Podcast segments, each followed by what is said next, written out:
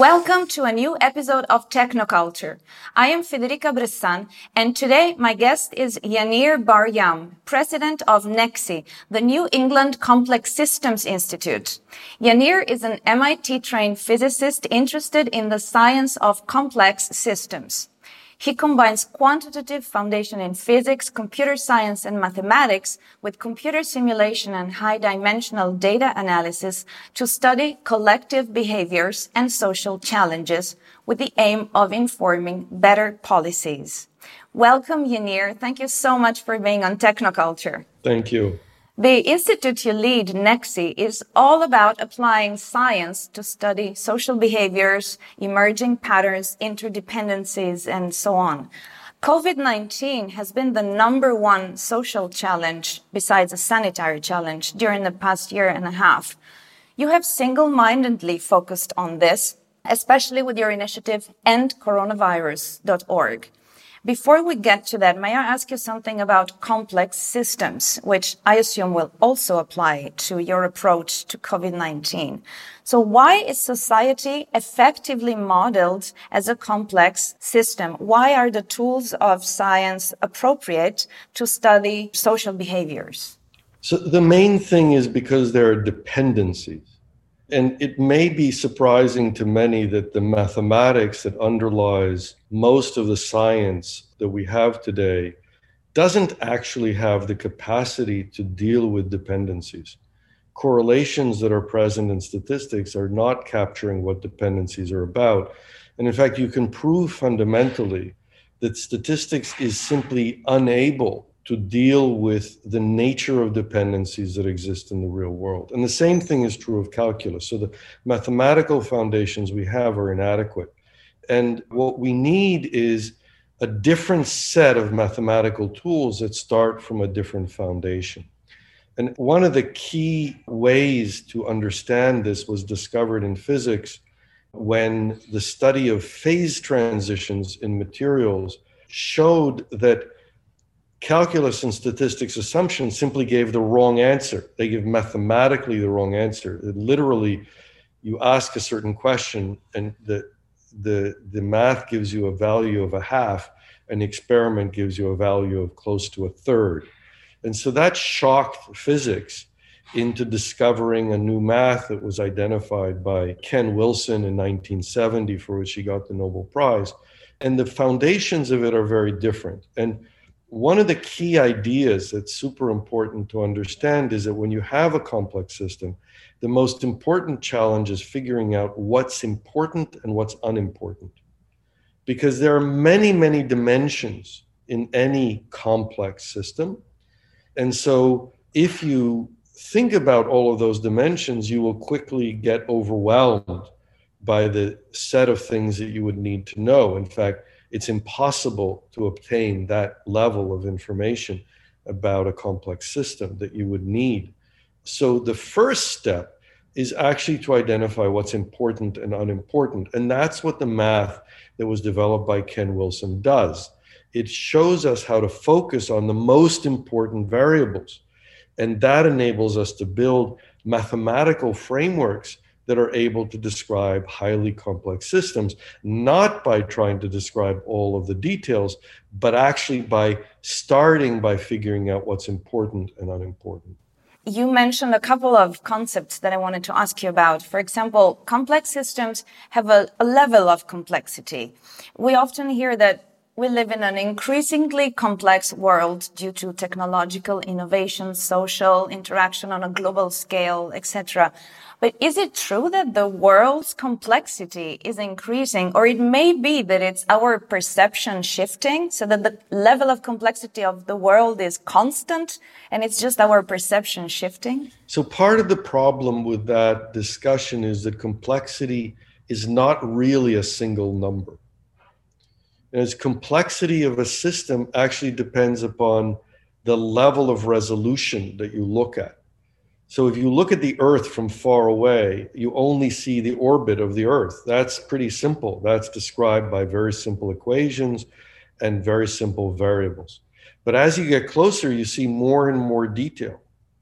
And so, as you see more and more detail, there's more and more complexity. So, complexity is not a single number, it depends upon scale.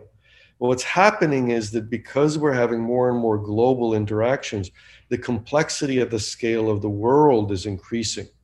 And that comes along with various implications and, and complications that we need to understand when we're thinking about what's going on in the world.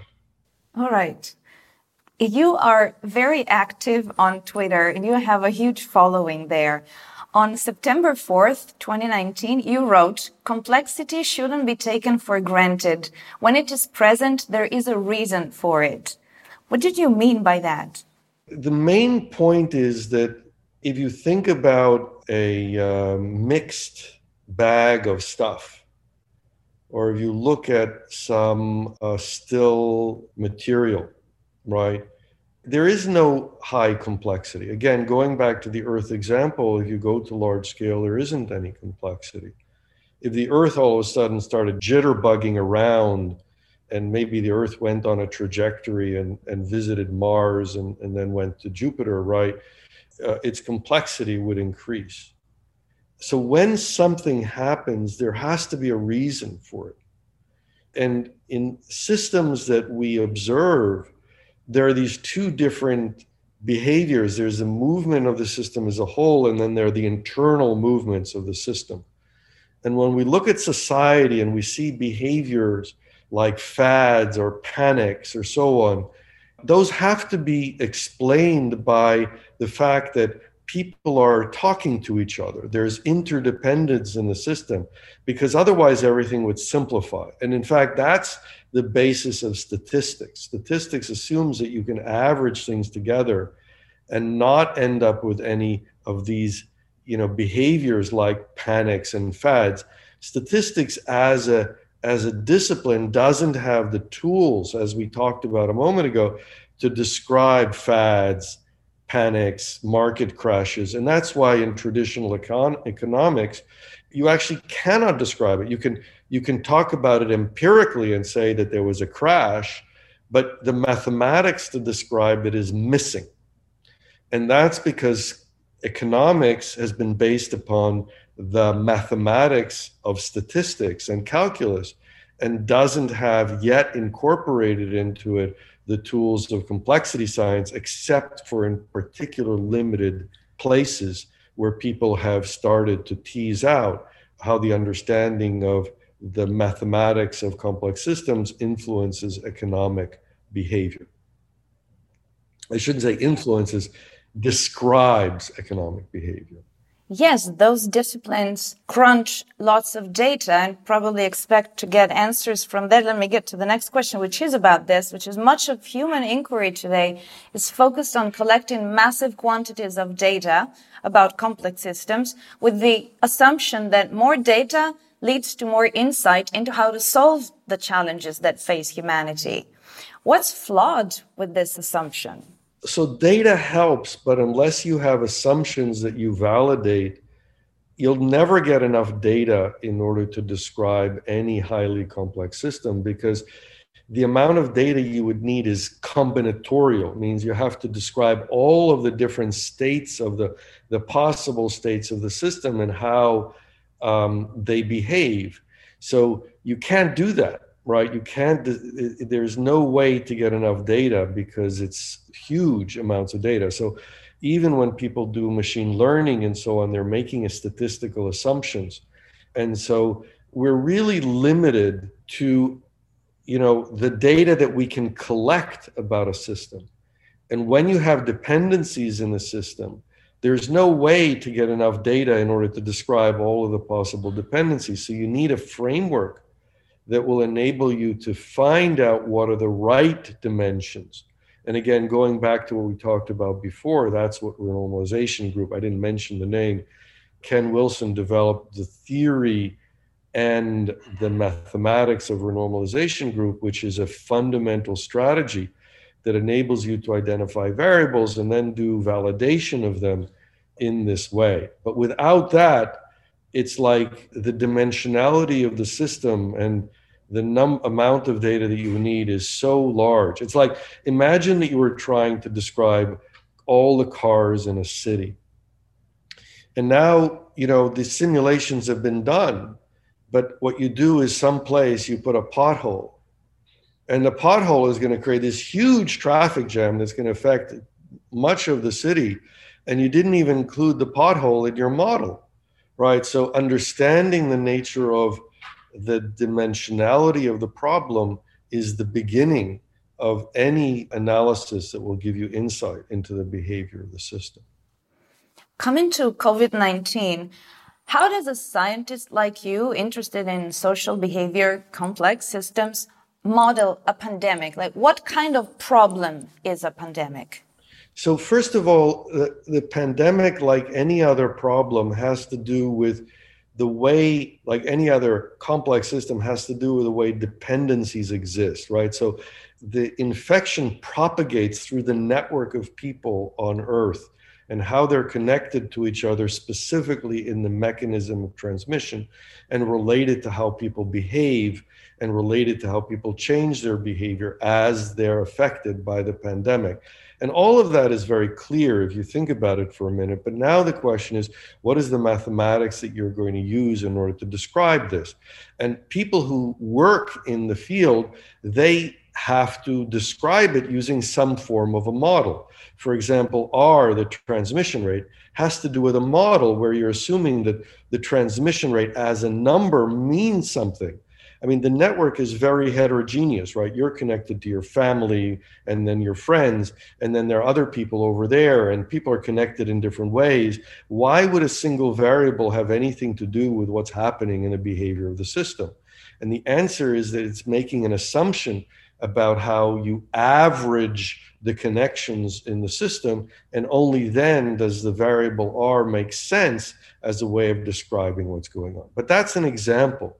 So now the question in a complexity frame, as I've described it, is so what are the important variables that you need to include in describing the system?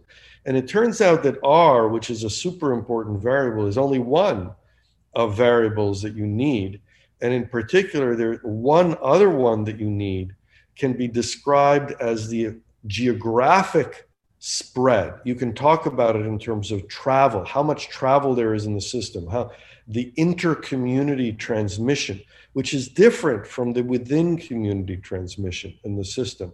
And so if you just think about one R and not think about how the system separates into parts, then you miss a second super important variable in the system.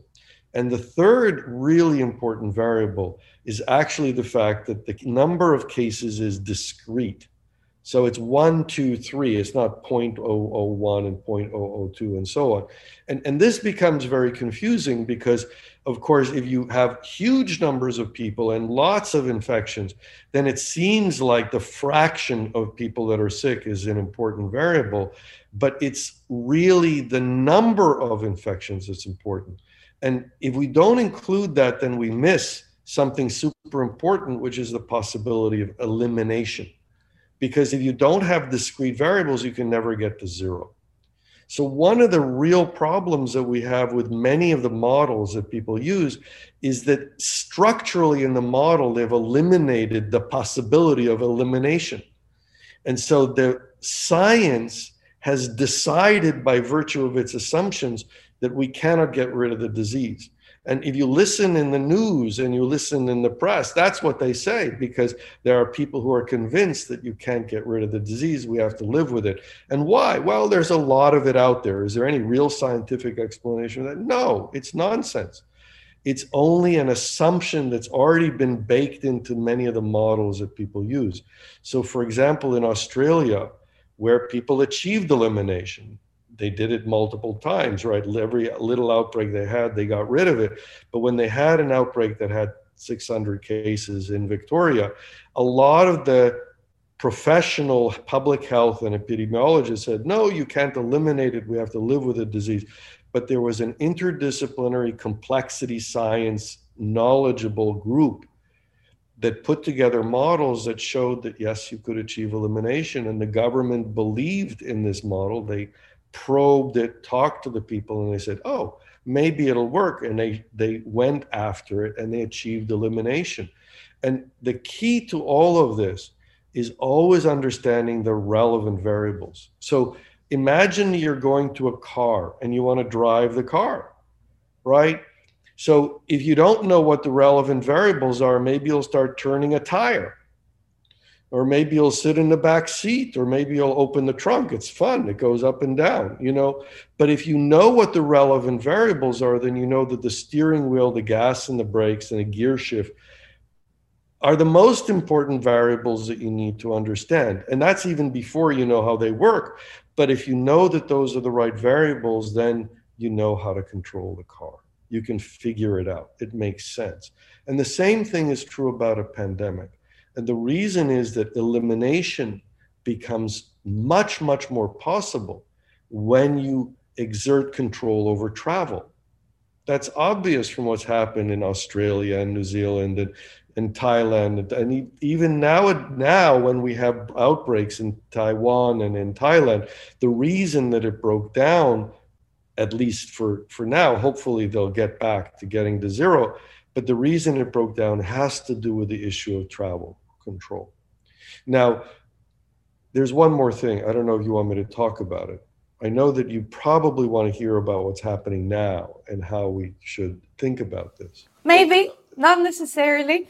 I I was waiting for you to come to a natural stop to actually take a tiny step back because I followed you, but I think that I did not really understand what do you mean that the possibility of elimination is not in the model. We all hear that we want to get over the pandemic. We also hear that we will get there with immunity, like the virus will not go away. Can you explain that? the current narrative that's dominant is that we're going to go to endemicity. What endemicity means is that the virus is still circulating in the population. It's going to come back and it's going to come back. It never will go away because, like the flu, it's been around for. The reason is that many people study the flu, and in the flu, it doesn't go away. So the models that they use are built into them that it doesn't go away. And so the fact that there are other diseases that we've eliminated is being ignored because the people who study the flu don't study those other diseases. And by the way, it's really boring to write a paper that says, you know, okay, the disease went away, we're done. You know, I mean, when we say that a disease went away, I thought that it means that the pathogen is on Earth, but that we are all immune or vaccinated when we're little. No, if we're immune, then it actually just dies. Right. So, what pathogens are extinct? Well, polio is gone. I mean, there are many diseases that are not present in one part of the world that are present in another part of the world. Right? And the reason that that's true is that people have taken action, and the actions that they've taken have included social distancing and vaccination and all kinds of other methods of making sure that, that it cannot propagate, it cannot go from place to place, from person to person. And when we do that well, you know, we pounce on if there is a case, we pounce on it. You should read about how elimination has been done with other diseases. But the point is that if there's one case, everyone says, oh no, there's one case, and we pounce on it. We make sure that nobody gets infected by it, and we isolate people or we vaccinate them or we do whatever is needed. And we do it locally in the place where the people are. And so, so this is something that we know how to do but you know people are oh there's too much or maybe it's you know it's a respiratory virus so it's got to be like other respiratory viruses no the point is that once we understand what the relevant variables are we know what we need to achieve elimination and as soon as we can get cases to go down exponentially as we've done in many parts of the world then really we have the ability to achieve elimination once people decide in their mind that they can't do something, have you ever tried to do something that you've decided that you can't do it? Yeah, I think so. it doesn't work very well. You don't even try. Like, you know, I can't get that job. I'm not going to apply for it. Right? No, I'm never going to be able to climb that mountain. So I'm, you know, I'm not going to try. So of course I'm not going to climb that mountain.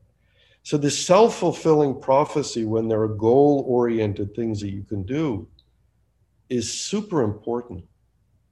And so what's happened is that we've stopped ourselves from being able to be successful in fighting this disease. And as soon as you stop yourself from being successful at elimination, then people have these other ideas. We have to trade off between economics and the disease. So, I mean, it's all nonsense.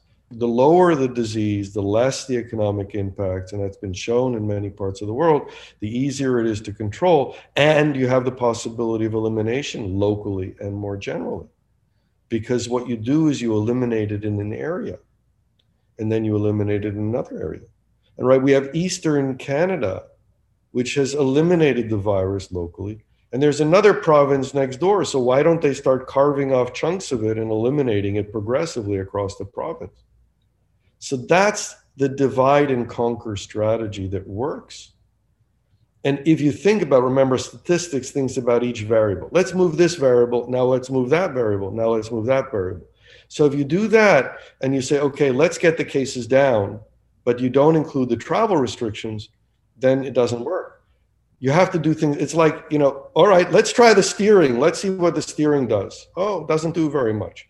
Now let's try the gas. What does that do? Well, you know, I backed up and forward in the driveway. That didn't do very much. Right. But now if you include the steering and the gas, and of course you have to move yourself into gear. So you need to some do that too. All of a sudden you can drive and that what the most frustrating thing is that we have a tremendous amount of disinformation and misinformation about what we can achieve together as a society. And it was really interesting. Um, Rory, I'm trying to remember his last name, a, a, a British politician in March of 2020. He said, why are people saying that the UK can't do what they did in in uh, South Korea? We can definitely do it. And this is a very knowledgeable, experienced politician. So why are some people saying we can't do it and some people saying we can? And the answer is there are assumptions. Remember, it's really important to have the right assumptions in order to do something that you want to do. And all I've been doing for the last year and plus is just saying, once you understand what the control variables are, you all of a sudden realize we've been going back and forth in the driveway and we've been going, you know, doing this thing. Now just put them together and you can do it because we've done absolutely everything that we need in order to be successful. There's nothing that we haven't done. In the United States, in Europe, everything's been done it's just the sequence, it's the nuance of how we put it together. Right. You have been appearing publicly and sharing your guidelines, which are very clearly stated on the website endcoronavirus.org. I did want to ask have you ever become frustrated during this year because your message has not really changed? You have been explaining what needs to be done. And yet, like you said, maybe we did it the wrong way. First the steering wheel and just the gas. And we're still stuck somehow. So the personal question, isn't he frustrated that the world is just clumsy or not following what he says? And that's why we're not out of it. And also, do you think that at this point in the pandemic, your message needs to be updated depending on the evolution of the pandemic, that there are new guidelines, there's something new, or no, the plan is always the same and it's clear and somehow simple if we just did it right? Yeah. So I don't know if frustration is quite the right word. I mean, the main problem is that people are suffering and dying. And somehow this is not being effectively communicated. The person who doesn't have it, I mean, you know, I was reading about some, um, you know, super big spider, you know, something that grows like six inches or 12 inches spider. And I was saying, you know, I wouldn't want to be in the same room with that spider. People get really scared by it, but the spider is, you know, it has venom. It'll sting you. It'll hurt. It'll really, it might put you in the hospital but it's not nearly as bad as this disease. It puts people on ventilators for weeks or months. And I mean, it's a horrendous nightmare and, and a lot of people die from it have serious consequences afterwards for their you know as far as we know that'll be with them for their lives and and somehow we don't have this fear response i mean everybody should be super afraid of this disease it's a terrible disease and instead we have all of these people are saying no it's not so bad. I mean you know some people get it less bad than others. That's true. But you wouldn't want to be in that room with that spider and no, most people wouldn't either. And so that's one thing. I, really understanding why people are not reacting to it. It's tiring to tell people the same thing over and over again. There's a lot of other better things i would like to do now you asked what would what has changed? And the answer is we have an incredibly powerful tool the vaccines now. We started them a few months ago and by now they're you know we've been able to vaccinate enough people so that you know we can protect a lot of people. I mean it's not perfect you know 5 to 10% so so somewhere between the risk has gone down by by about a factor of 10 to 20 and less so for the new variants and the new variants is the other thing that are making the transmission higher and they're more deadly and they affect children more and and it, I mean, it's a terrible disease, and and the fact that it's less by a factor of ten, I think most people, if they understood what they were getting into by getting the disease, would really avoid it if they could. So what's changed is that it's actually easier right now to get rid of this. Remember the relevant variables. It's like you know, instead of having, you know, now you have power steering or you have, you know, power brakes or whatever it is, we have something that gives us a lot more capability in driving this car. It's a turbocharged engine. Take your pick of what it's like. And all of a sudden, what we're saying, okay, now that we have the turbocharged engine, we'll stop steering. I mean, that doesn't make any sense.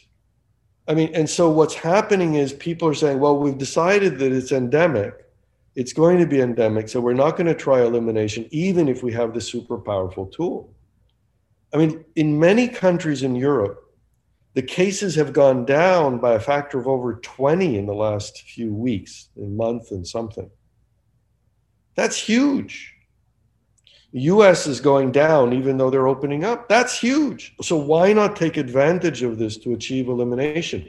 And elimination, even without vaccines, could be done within a few weeks, but now we can do it much easier. We can do it maybe even just with masks, right? We don't have to do lockdowns. So instead of saying, oh, great, now we can celebrate and go out and party, we can do a, um, a dance and, and go to, um, you know, whatever, we could just get rid of this.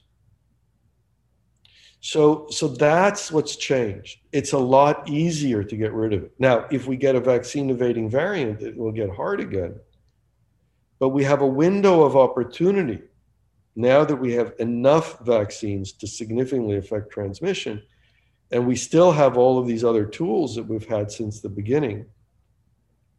Instead of saying, hey, we'd like to live with this disease for the next 10, 20, 30, 50 years or whatever, let's get rid of it you spoke about misinformation. One concept that I've heard you say was completely misinterpreted was that of the lockdown, which has been a huge keyword. Everybody was talking about the lockdown, and you say we all got it wrong. How?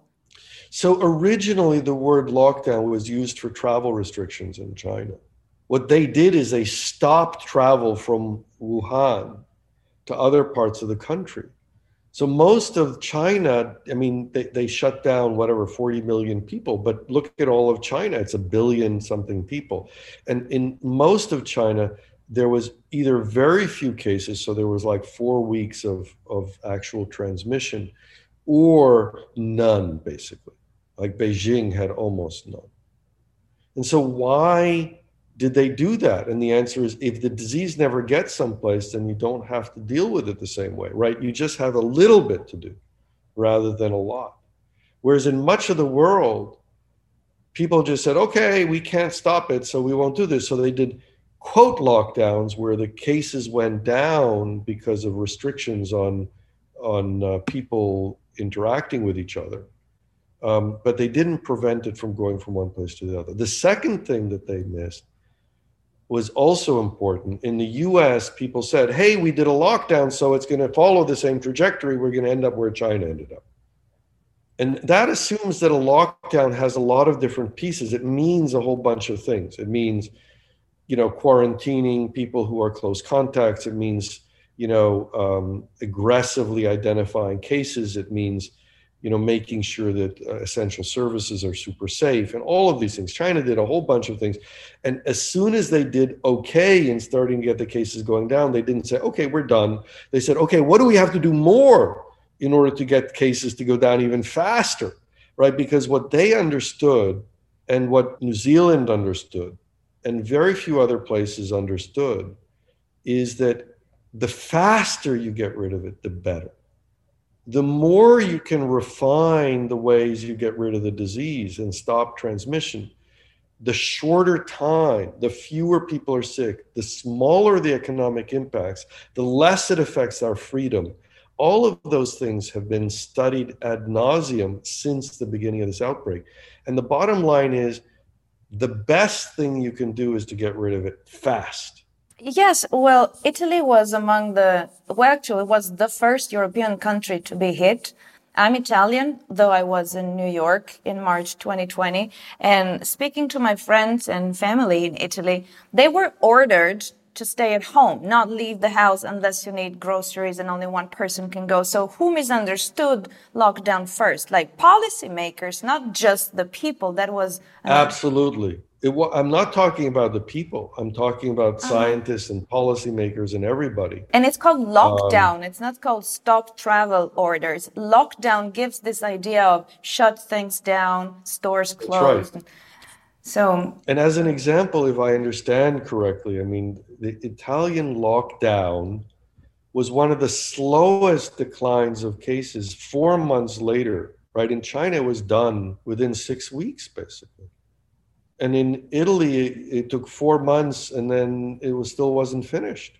And then the summer came, which helped and then they opened up so it went up again. But why did why did it take so long? And one of the answers is that they didn't isolate people away from home. So they allowed a lot of transmission within families and that's terrible. So people have this feeling right? You don't want to take people away from their families. But if you're sick you don't want to infect your family so what people should have done is taken people out of their families and stopped the transmission. I've never understood in the US and Europe, not everywhere in Europe. Some places they got it right, but in many places they're like, "Oh, the doctor sees you, sees you're sick. Okay, go home and isolate yourself at home and infects your whole family." How can doctors send people home to infect their family? I've never understood that. I really want to ask you this question. An important concept in identifying the relevant properties of a system is the separation of scales. And to find the right level of analysis or the appropriate granularity to observe the phenomenon. How does this apply to COVID-19? I know it's a big question. I don't know if you can make it short. I assume that there no, are at I mean, least two scales, local and global, but maybe also to divide population in age groups or people with pre-existing conditions that need to be treated differently. So how many dimensions and how many scales does this problem have? How do you? Right. So this is one of those things where people have also gotten it wrong. They think you can separate the society, you know, old and young and, you know, all kinds of things like that. And that doesn't work. What does work is separating geographically. So as a function of scale, what you want to know is the degree of connectivity between groups geographically. And we see that because, you know, we can have a village in Italy that says, I'm going to get rid of this disease and it gets rid of it. We have, you know, villages in India have now adopted a, an elimination strategy. We call it the green zone strategy, right? You get rid of it in one place and you protect it and then you you go and you protect other places and then you can progressively eliminate it. It's called confinement, right? The other idea is instead of having green zones, you confine progressively the disease so that it gets smaller and smaller in area. And, and so what's been happening is that people have done it the other way, which is that you have fewer cases, so they open up the uh, you know beauty parlors, or they open up the restaurants, or they open up the schools. One thing like that, and instead of doing that, you open it up by community. You say this community doesn't have any cases, so we're going to open it up over here. we're going to protect it, and then the other community is going to get rid of. That's what they did in China. That's what they did in Australia. They have separation between states. They have separation within a city. They have separation within neighborhoods sometimes and, and so if you separate it geographically, you can control it. And if you try to separate it by sector, there's no way to control it because the kids are going home and then the, the workers are going to uh, eat lunch and go to the beauty parlor or whatever it is. So you cannot separate it that way, but you can separate it by geography because you can reduce the transmission between geographical regions, and that's how you control the disease. Last question about when we are over this pandemic, because eventually we will get there. Do you expect a post pandemic era uh, going back to normal? And most importantly, what would you like to see happen? How does it look like the post COVID time? So, one of the things that's super important is that, unlike other people, I never say we can't, I say we can. Saying we can is very different from saying we can't. What it means is that if we choose to, then we will be able to. So it's not a prediction. Saying we can't is a prediction. Is it clear the difference? Saying well, yes. we can't means that we will never do it. The truth is, what I'm saying is that it's a matter of choice. And what we've seen is that we have the choice the question is, what will we choose to do together? Because it's not a choice individuals can make. So when you ask me what will happen, what will happen in the future, I don't know. But I can tell you that we can choose the future that we live in. And in the future that I think it would be good to choose, we've gotten rid of this disease and we can get together without fear of this horrendous disease affecting people, and we don't have to experience the horrendous nature of this disease, both of which are important the fear and the reality of being infected. And if we do it, we can do it fast. It may take years if we decide to ignore it. We may still be able to get there. But the most important thing is we really need to understand and this is not just for diseases but for many things like you know people talk about climate change or people talk about you know destroying habitats or people talk about you know fisheries or so on and so on. Humanity we together collectively have a lot of choices that we can make and we we have the opportunity to make good choices and bad choices. So let's decide to make better choices well, I appreciate the optimism in your answer, but we all have at least 10 friends or people we know who think they're smarter than anyone and decided to sneak out and travel to go to that gathering they shouldn't have gone. So, you know, collectivity and us choosing is always us collectively, but as yeah, part yeah. of a system. But, but How do you? Is that with some people doing the wrong thing, it still can work. We can still okay, get. that's a positive message, because it seems like people have been, some people have been doing things right, and what kept us stuck in this situation is all the smarty pants who decided that secretly they were not going to do the right I thing. I think that's part of it. I think the press has a tremendous responsibility in this context. They have carried the message of conflict. They, they sell bad news, not good news.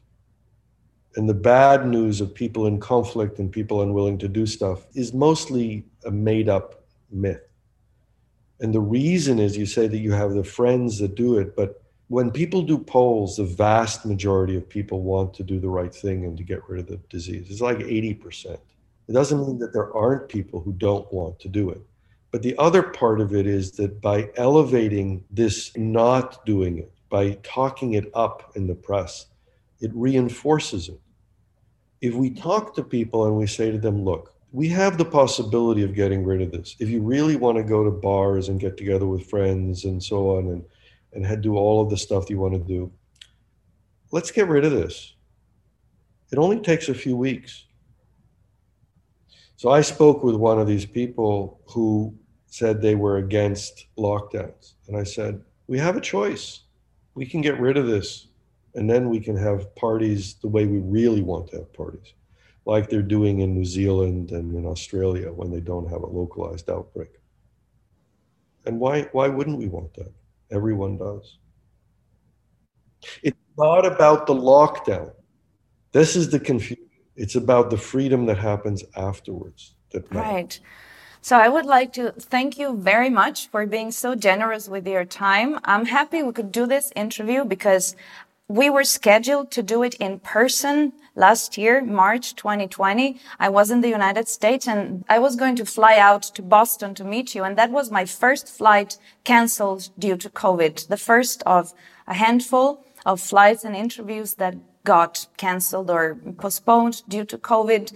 And after a year, I decided to resume the podcast, even if I have to do it on Zoom, which was a pleasure to talk to you, but I hope that this freedom that you talked about that we had comes back because it's, you know, would be a pleasure to visit you in Boston. But thank you for being here today. It would be a pleasure to see you as well. And let's, let's hope that we get there. Thank you for the opportunity. Thank you so much. Take care. Thank you for listening to Technoculture. Check out more episodes at technoculture-podcast.com or visit our Facebook page at Technoculture Podcast and our Twitter account, hashtag Technoculture Podcast.